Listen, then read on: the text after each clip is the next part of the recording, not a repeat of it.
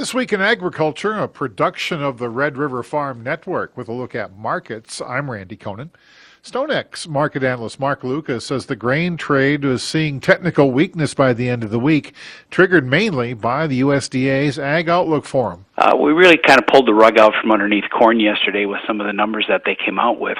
Um, this is the Ag uh, Outlook Forum out in Washington, D.C., and uh, big part of it was the yield numbers that they're planning on using for this year, which seem to be, you know, well above what uh, people were expecting, and and uh, just kind of really shook the confidence of the corn market here, and, and gave uh, the funds a reason to come in and do some pretty aggressive selling.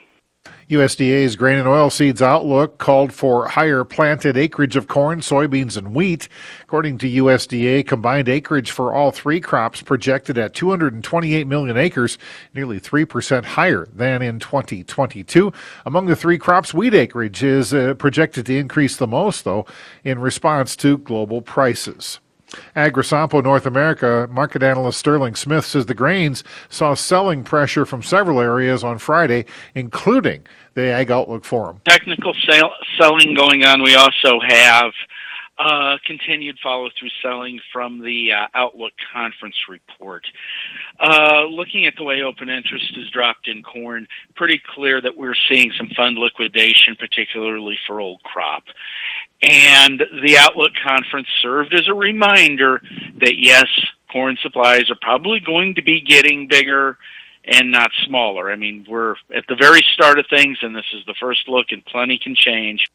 USDA lead outlook coordinator Andrew Sowell says there is expectation that 2023 will be a year of high commodity prices. It's projected up about up nearly 3% to 228 million acres, which would be the largest in 9 years. High prices and expectations of strong profitability have driven up the forecast for major crops. But I think it's important to understand this projection assumes normal planting conditions. Some of the low years we've seen in recent memory, notably 1920 and 22-23 were down due to overly wet conditions in the northern plains, which prevented some acres from being planted. We think that producers of the major crops will have plenty of incentive to plant this year, but we can't know what curveballs nature could throw at us when the time comes. And Sowell breaks down those acreage estimates. Corn acreage up about 2.4 million to 91 million. Uh, this is with high prices, strong profitability. Soybeans holding steady at 87 and a half not losing any ground and staying at a pretty strong planting level. Wheat is projected to have the biggest change, up 3.8 million acres to 49.5, which would be the largest all wheat acreage in seven years. Strong pricing for wheat drives this momentum, with winter wheat acreage already up 11%, according to the NASS data. And while relative profitability of the various crops matters, an important consideration is always crop rotations, particularly in the current environment. And while the grain market was watching the Ag Outlook Forum, Corn Belt Marketing market analyst Sam Hudson says the livestock market was watching that BSE case in Brazil. You know, talking about export bans into China and, and what that's going to mean here for our U.S. market. The breadth and depth of these situations is always kind of a question mark leading up to the front end. You know, is this a kind of a one-off deal? Or are we going to see you know more cases here into next week help you know kind of fuel the trade and get the shorts out of the market? So the fact that cash prices have been so strong and and we've you know had this continued theme of herd liquidation i think uh, just kind of feeds into this. And and we'll see what the live cattle uh, contract wants to do and, and see what the feeder cattle uh, if they want to chase them higher here. And that's a look at markets this week in agriculture. I'm randy Koenen. it's the integra seed post-harvest report. Kyle schultz farms in wheatland north dakota how did it go last year with integra you know, I was very impressed. We uh, had our back against the wall in the spring, and with the wet weather, our Integra products, especially our soybeans, yielded far and above any competitors. I was extremely impressed, and we were at farm record on a lot of units. That's outstanding. Check with your local Integra seed dealer on how you can bushel up in 2023. Don't miss the dry bean scene every Friday at 12:35 on the Red River Farm Network. Specialty crop markets are special and require more digging than corn, soybeans, and wheat. We do that digging by talking with numerous crop scouts, growers, and processors in the North Harvest region or wherever beans that affect local markets are grown. So follow the dry bean scene every Friday at 12:35 on this Red River Farm Network station. The dry bean scene brought to you by the North Harvest Bean Growers Association. A look at farm news this week in agriculture. I'm Sierra Doctor on the Red River Farm Network. Tensions between the United States and China are on a low boil. The U.S. is warning China against supplying weapons and ammunition to Russia. This is the latest skirmish between the two superpowers following the downing of the Chinese surveillance balloon. China is the top export market for U.S. agriculture, accounting for a record $33 billion in sales this past year. South Dakota Attorney General Marty Jackley announced South Dakota has joined 23 other states in filing a lawsuit against the Biden administration's Waters of the United States rule. The states contend that the rule signed by President Biden on his first day in office in 2021 would redefine navigable waters that would be placed under the Clean Water Act. Jackley stated that placed an undue burden on South Dakotans who would face federal government punishment for even the slightest misuse. North Dakota, Montana, and Wyoming are among some of the states involved in the lawsuit. It's crunch time in the North Dakota legislature. All bills must get through one chamber before crossover to move forward. In addition to the corporate farming law, Agriculture Commissioner Doug Goehring says there's a lot of issues facing ag. I think the other thing that they're working on also is so some foreign ownership bill. The the foreign ownership bill. They've also been working on a lot of value added uh, programs for value added agriculture. Um, I know the infrastructure bill for rural communities, that's still being floated and talked about. I believe there's $15 million they're dedicating or looking at for that. There are some uh, bills with respect to helping counties and townships with zoning the North Dakota House has passed a bill that would create an equal distribution of funds between the State Corn Growers Association and the State Checkoff Council. Bismarck Representative Brandon Prichard said the Corn Growers Group now receives 6% of checkoff funds, while the Promotion and Research Council receives the rest. The growers are the advocacy and education wing of the industry, and the Ag Committee believes fair distribution of funds is necessary. There is a precedent for arranging equal distribution through a legislative remedy. About 20 years ago, the Grain Growers Association and the durum growers received an unequal distribution of funds. Today, after the legislative remedy of equal distribution, both groups work well together for the wheat growers and industry. We believe that this is what will happen with the corn industry as it's important to have fair distribution. A compromise bill was put together during the first part of the North Dakota legislative session to adjust zoning regulations for animal agriculture projects. House Ag Committee Chair Paul Thomas explains House Bill 1423. So, our current state law of zoning by miles compares to our surrounding states that zone in feet. That's the reality. We zone in miles, our surrounding states zone in feet. So, what we're doing with this is we're bringing ourselves closer to an environment that wants to encourage animal agriculture but we are certainly not taking away any unreasonable right of, of residents that live in the country or neighbors that live in the country that don't want some large animal operation close to their place. That's already taken care of in statute. And this bill has passed the House with a 76 to 17 vote and will now go on to the Senate. Minutes from the Federal Reserve meeting earlier this month have been released. This information suggests the Fed may take a slower pace with its interest rate increases. There are also Fed officials concerned about inflation and don't want to stop the interest rate hikes too soon.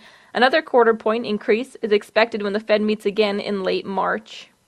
And that's a look at farm news this week in agriculture. I'm Sierra Doctor on the Red River Farm Network.